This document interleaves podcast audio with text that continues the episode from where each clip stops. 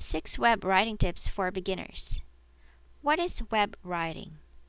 Web writing is a handcrafted expertise. You take various readers on the quest using your textual content, no matter if they are reading through each phrase, going over sentences, or checking subheadings. Confining that expertise with hyperlinks with other sites is a great way to reverse your entire effort. Web writing could possibly be the most effective method for you to bring an audience to your site. The absence of original and compelling written content will make your web page dull and unable to get sufficient clicks. This will likely impact your presence to fairly a degree. You must not consider that chance if you are referring to levels of competition. Do's and don'ts of web writing. Web writing is focused on utilizing a resourceful type of writing. A web writer has the capacity to create such for readers' curiosity. With a powerful written content, your website can include good quality write ups that will attract your visitors. This section will provide easy steps on how you can improve your web writing. 1. Remain individual on track. Be consistent when you are referring to someone or to yourself when you write for the web. Use I when you are pertaining to yourself and we when you are referring to many people. Do not start the article with I, then end it with we or vice versa. 2. Refrain from using but, and, or yet at the beginning of your sentences.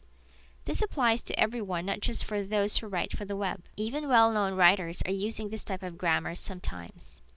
Do not use them in your articles. If the ideas are contradicting, you can use however to begin your sentence. 3. Avoid excessive use of punctuation mark. Excessive use of punctuation marks can turn off readers.